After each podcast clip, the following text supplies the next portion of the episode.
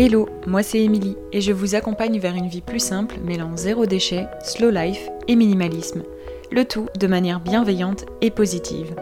En 2016, j'ai pris un grand tournant dans ma vie en me lançant dans la réalisation de mes propres produits maison. Et tout s'est enchaîné super vite. J'ai ensuite découvert le mode de vie zéro déchet et je me suis intéressée de plus près au minimalisme. Et c'est vite devenu les thématiques principales de mon blog With Emily. Depuis, j'ai créé un quotidien qui me correspond. Un mode de vie plus simple pour à la fois réduire mes dépenses, mais aussi me simplifier la vie et enfin allouer mon temps précieux aux choses les plus importantes. Avec ce podcast, je vous partage tous mes conseils et retours d'expérience pour que vous puissiez mettre en place un quotidien plus simple et qui vous correspond. Bienvenue dans ce nouvel épisode du podcast Une vie plus simple Aujourd'hui, on va parler du passé, de la génération de nos grands-parents ou arrière-grands-parents selon votre génération. Et surtout, bah, on va parler de ces habitudes zéro déchet, vie plus simple, minimalisme, tout ce que vous voulez, mais qui étaient considérées comme normales à l'époque. Aujourd'hui, bah, on est nombreux à s'intéresser à un mode de vie, comme dit, plus simple, plus minimaliste, plus zéro déchet. Mais en y réfléchissant bien, nos grands-parents et nos arrière-grands-parents mettaient déjà en place beaucoup de nos inspirations, de nos nouvelles habitudes zéro déchet ou encore pratiques minimalistes du quotidien. C'est avec la génération finalement d'après, donc celle peut-être de nos parents ou de euh, vos grands-parents selon votre génération, que les produits jetables et à usage unique ont vu le jour. Et par la suite, leur consommation a explosé. Dès lors que je me suis lancée dans la recherche d'un mode de vie plus minimaliste, plus simple et plus zéro déchet, j'ai été énormément inspirée par le quotidien de mes propres grands-parents. Et du coup, j'avais envie de vous partager quelques habitudes zéro déchet, minimalistes et plus simples, qui étaient finalement la norme euh, il y a quelques temps. Alors premièrement, au niveau de l'alimentation, les anciennes générations, en tout cas mes grands-parents, récupéraient énormément euh, l'eau de cuisson, que ce soit l'eau des pâtes, l'eau des œufs, l'eau des pommes de terre, pour euh, jardiner principalement et finalement arroser les plantes, enlever les mauvaises herbes, etc. Je voyais toujours ma grand-mère sortir avec sa casserole d'eau de cuisson pour aller arroser le potager. En parlant potager d'ailleurs, euh, nos grands-parents avaient pour l'habitude de manière beaucoup plus développée de euh, cultiver leurs propres fruits et légumes, donc dans leur propre potager pour euh, bah, finalement se nourrir à moindre coût. C'est quelque chose qu'on voit aussi de plus en plus qui revient un peu dans les mœurs et c'est une très bonne façon aussi de savoir ce qu'on met dans notre assiette, de euh, manger à moindre coût, encore une fois, mais aussi bah, de choisir de manger des bonnes choses, des bons légumes, des bons fruits. Et bien sûr, pour ce potager-là, nos grands-parents, ils avaient besoin de bonnes terres. C'est donc pour ça qu'ils faisaient en majorité, en fait, du compost, tout simplement, pour ne rien perdre et réutiliser en majorité les déchets euh, organiques pour le potager. Donc tout ce qui était euh, pelure de fruits, reste de, de légumes, légumes un peu abîmés, etc. Épluchures, Bref, tout ce que vous pouvez imaginer qu'on mettait dans un compost, c'était un peu la norme pour les générations précédentes. D'ailleurs, une fois que les fruits et légumes étaient sortis du potager, euh, nos grands-parents avaient pour habitude de préparer aussi des conserves, pour du coup conserver ces récoltes durant l'hiver, ou euh, une fois que les fruits et les légumes ne sont plus de saison, puisqu'il n'y avait pas forcément les congélateurs de manière euh, totalement développée, ou en tout cas accessible pour tout le monde, les conserves en fait c'était totalement la norme, et ça permet à la fois bah, de garder des fruits au sirop par exemple euh, de manière totalement hermétique dans des pots de confiture. Ils avaient aussi également l'habitude de faire euh, des meal prep, du batch cooking et surtout de cuisiner à la maison pour économiser et euh, bah, tout simplement parce que c'était la norme, en fait, il n'y avait pas forcément euh, autant de choix en tout ce qui est nourriture à emporter, fast food, etc. Dans les mœurs, c'était l'habitude de cuisiner à la maison et de préparer les repas et même de manger des restes. Donc les meal prep étaient déjà à la mode. Et justement, en parlant meal prep, euh, bah, l'habitude était aussi d'emporter un plat au travail ou à l'école, encore une fois pour économiser et simplement parce que bah, les distributeurs, oui, de nourriture n'existaient pas, même si les cantines d'entreprise existaient, beaucoup apportaient leur propre repas euh, à midi. Et bien sûr, les plats de conservation en verre étaient très utilisés et le sont euh, aussi de plus en plus aujourd'hui. D'ailleurs, c'était aussi le début euh, des Tupperware, donc des plats de conservation en plastique. Et c'est aussi à ce moment-là que se sont développées bah, toutes les utilisations de plastique qu'on essaye de, bah, de limiter aujourd'hui finalement. Toujours au niveau alimentation, les anciennes générations mangeaient peu de viande et mangeaient aussi beaucoup, beaucoup de légumes. On cuisinait bien sûr les légumes du potager, les fruits des arbres, les œufs du poulailler si on en avait, et de temps en temps euh, de la viande de chez le boucher ou euh, une poule du poulailler très rarement. Mais la viande était vraiment un produit euh, bah, onéreux, et ça l'est encore, mais encore plus à cette époque-là. Du coup, l'alimentation était vraiment basée sur des légumes et sur de la viande simple, souvent de la viande blanche, pas très chère. Et bien sûr, pour accompagner ces repas, euh, nos grands-parents avaient l'habitude non pas de boire des bouteilles d'eau, mais bien de boire l'eau du robinet, puisque l'eau en bouteille n'était pas forcément aussi démocratisée. Et aussi, elle était bien trop chère et nécessite d'aller régulièrement bah, faire des courses et ramener des packs d'eau. Donc les carafes étaient toujours présentes sur la table à chaque repas avec l'eau du robinet, tout était normal, et c'est quelque chose vers lequel on essaye aussi de revenir aujourd'hui. Je vois de moins en moins de personnes acheter des packs d'eau finalement euh, en allant faire mes courses, et c'est une très bonne nouvelle. Enfin, dernier point au niveau de l'alimentation, euh, nos grands-parents finalement avaient l'habitude d'acheter en vrac, j'ai envie de dire, ou dans tous les cas auprès euh, de producteurs, de maraîchers, etc. Parce que euh, c'était pas autant répandu d'acheter toutes ces courses emballées dans du plastique. Beaucoup de choses s'achetaient en vrac avant même bah, qu'on envisage ça comme une habitude zéro déchet minimaliste. On achetait aussi tout le reste directement chez le producteur ou du moins bah, un revendeur direct comme le maraîcher, le boucher, le charcutier, etc. Et ça euh, sans passer par le supermarché pour une grande partie des courses, ce qui permettait donc d'acheter euh, bah, sans emballage dans des contenants réutilisables qu'on amenait souvent et en achetant euh, la quantité désirée, la quantité juste. Donc on évitait grandement aussi le gaspillage alimentaire. Deuxième catégorie euh, dans laquelle euh, bah, nos grands-parents nous ont inspirés finalement pour nos habitudes un peu zéro déchet minimaliste, c'est le fait maison. Donc on a parlé juste avant le fait maison au niveau de la cuisine, donc le fait de réaliser ses propres plats, ses propres recettes, mais nos grands-parents réalisaient aussi bah, leurs propres produits nettoyants. Alors à base de produits simples, parce que les produits nettoyants euh, conventionnels d'aujourd'hui n'étaient pas très répandus, mais aussi simplement chers.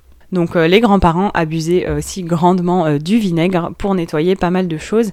Et en tout cas, ma grand-mère utilisait ça encore très longtemps, même une fois que tous les produits conventionnels étaient largement répandus. Ils utilisaient aussi énormément des remèdes santé maison. C'est bien pour ça qu'on les appelle les remèdes de grand-mère d'ailleurs. Que ce soit pour les petits refroidissements, les allergies, les rhumes, etc. grâce à des plantes, des infusions, type de légumes consommés, donc du coup les vitamines qu'on allait apporter à notre corps. Tout ça était utilisé parce que voilà, on n'allait pas forcément euh, chez le médecin ou à la pharmacie pour euh, le moindre petit rhume.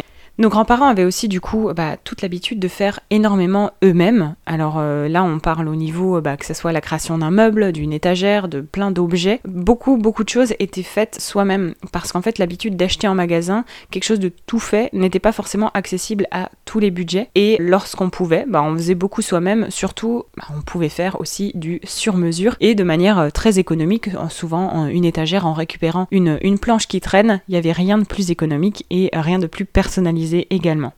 On continue au niveau du fait maison, du faire soi-même, dans le sens où nos grands-parents avaient pour habitude d'offrir toujours des choses qu'ils faisaient eux-mêmes, ou des choses voilà qu'ils réalisaient, qu'ils fabriquaient eux-mêmes, parce que finalement la société de consommation a rendu euh, l'action d'offrir des cadeaux quelque chose de commercial, de matériel et qui avait euh, forcément une certaine valeur monétaire. Alors que finalement offrir quelque chose de fait soi-même, ça montre qu'on a fabriqué quelque chose d'unique pour quelqu'un en particulier ou qu'on a pensé à offrir telle et telle chose de manière personnalisée à quelqu'un. Et en plus de ça, c'est bien plus économique, bien plus minimaliste et je trouve que ça apporte bien plus de bonheur que d'acheter quelque chose de matériel qui a un certain prix et on n'est pas forcément sûr que la personne va apprécier. On ramène forcément les choses à quelque chose de matériel alors que cette idée d'offrir quelque chose fait maison, je trouve ça génial et c'est quelque chose qui fait partie totalement euh, du mode de vie plus simple.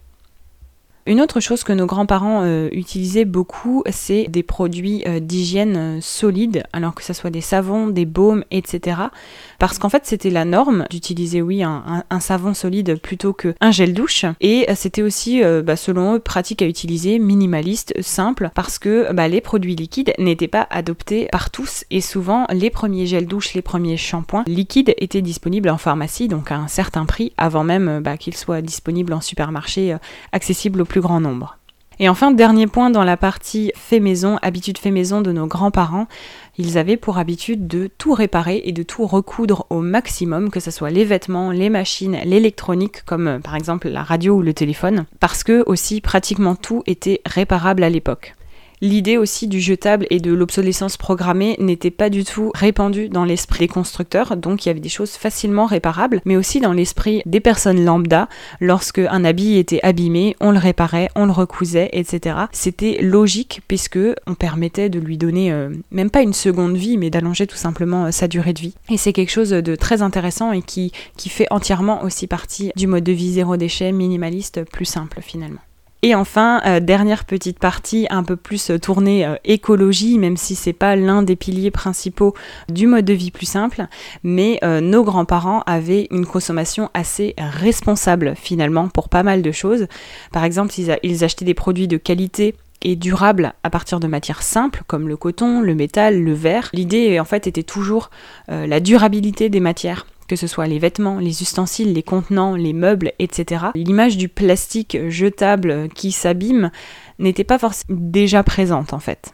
Et en parlant d'ailleurs de matières simples et durables, nos grands-parents utilisaient énormément des contenants en verre. Comme dit, le plastique existait déjà, mais c'était quelque chose d'assez cher, de nouveau, et finalement on savait que le verre était durable et résistant. Je ne sais pas si vous savez, mais les bocaux de la marque Le Parfait étaient très populaires. C'est des bocaux que j'ai pu retrouver très facilement euh, chez mes grands-parents et que bah, on utilise encore aujourd'hui et qui se vendent encore aujourd'hui. Donc, comme dit, la qualité est là. Une autre habitude responsable, mais que j'aurais peut-être pu mettre au niveau euh, de, la catégorie alimentation, c'était euh, récupérer de l'eau de pluie. Il y avait euh, souvent des récupérateurs d'eau de pluie, alors souvent c'était des grands bidons au fond du potager pour bah, du coup arroser les plantes, le potager, rincer les outils, etc. En gros, la consommation d'une eau non potable finalement, c'était une habitude classique, devenue une habitude très écolo, très reconnue dans le monde écolo. Une autre habitude que certaines générations ont gardée, c'est de sécher son linge à l'air libre parce que tout simplement le sèche-linge n'existait pas. Et au niveau des transports, euh, nos grands-parents avaient pour habitude de se déplacer à vélo ou en transport en commun de manière générale parce que, encore une fois, avoir une voiture, ça coûtait cher, ça demandait beaucoup d'entretien et l'utilisation de transports euh, en, commun était moins onéreux, même pour des trajets très longs. Et c'était aussi normal d'utiliser des transports en commun pour des trajets très longs. Le vélo, lui aussi, c'était une méthode d'exercice finalement au quotidien et de transport. Bah, c'est toujours le cas, c'est quelque chose de deux en un, c'est toujours très pratique. Et du coup, le vélo et les transports en commun étaient bah, l'une des habitudes écolo mises en avant euh, il y a quelques années, alors que finalement nos grands-parents utilisaient que ça pour se déplacer. Encore une habitude un peu écolo piquée à nos grands-parents, c'est le fait de s'habiller plus chaudement et de mettre moins de chauffage en hiver pour euh, bah, nous aujourd'hui réduire notre consommation pour le côté écologique, mais pour eux c'était surtout pour des raisons économiques parce que les pulls tricotés main, les chaussettes tricotées main étaient aussi un peu la norme et finalement ça permettait d'économiser sur le chauffage central et de mettre un peu moins de feu de bois dans la cheminée. Et enfin, dernière habitude écolo de nos grands-parents et dernière habitude de cet épisode de podcast, c'était d'avoir en fait peu de lumière allumée chez soi, vraiment d'utiliser l'électricité au, euh, minimum pour économiser l'énergie parce qu'en fait, euh, bah, les anciennes générations ont eu l'habitude d'être très économes au niveau de leur énergie et de ne pas forcément avoir toutes les choses, tous les objets électriques branchés, allumés en permanence. J'espère que cet épisode un peu plus différent que les autres euh, vous a plu et vous a permis aussi un peu de comprendre que la vie plus simple n'est pas un concept forcément récent, mais bien que euh, plusieurs générations ont euh, vécu simplement et pas toujours par choix. Aujourd'hui, la vie plus simple, ça permet de se reconnecter à l'essentiel, à réduire le rythme de notre vie actuelle qui est un peu un rythme effréné, et surtout de dépenser autrement nos ressources autant financières que énergétiques pour être plus à l'écoute de soi. On se donne rendez-vous dans 15 jours pour un prochain épisode pour d'autres conseils autour de la vie plus simple. En attendant, n'hésitez pas à partager cet épisode autour de vous et à mettre 5 étoiles sur Apple Podcasts et même sur Spotify puisque euh, les notes sont désormais disponibles sur les podcasts. À bientôt. Merci d'avoir écouté cet épisode de Une vie plus simple jusqu'à la fin. Si vous avez apprécié, n'hésitez pas à vous abonner au podcast et à le partager autour de vous. Retrouvez toutes les notes et ressources mentionnées dans l'article dédié sur withemily.com. Et si vous souhaitez rejoindre la communauté, n'hésitez pas à vous inscrire à la newsletter depuis le site internet. Et je vous dis à bientôt pour un nouvel épisode de Une vie plus simple.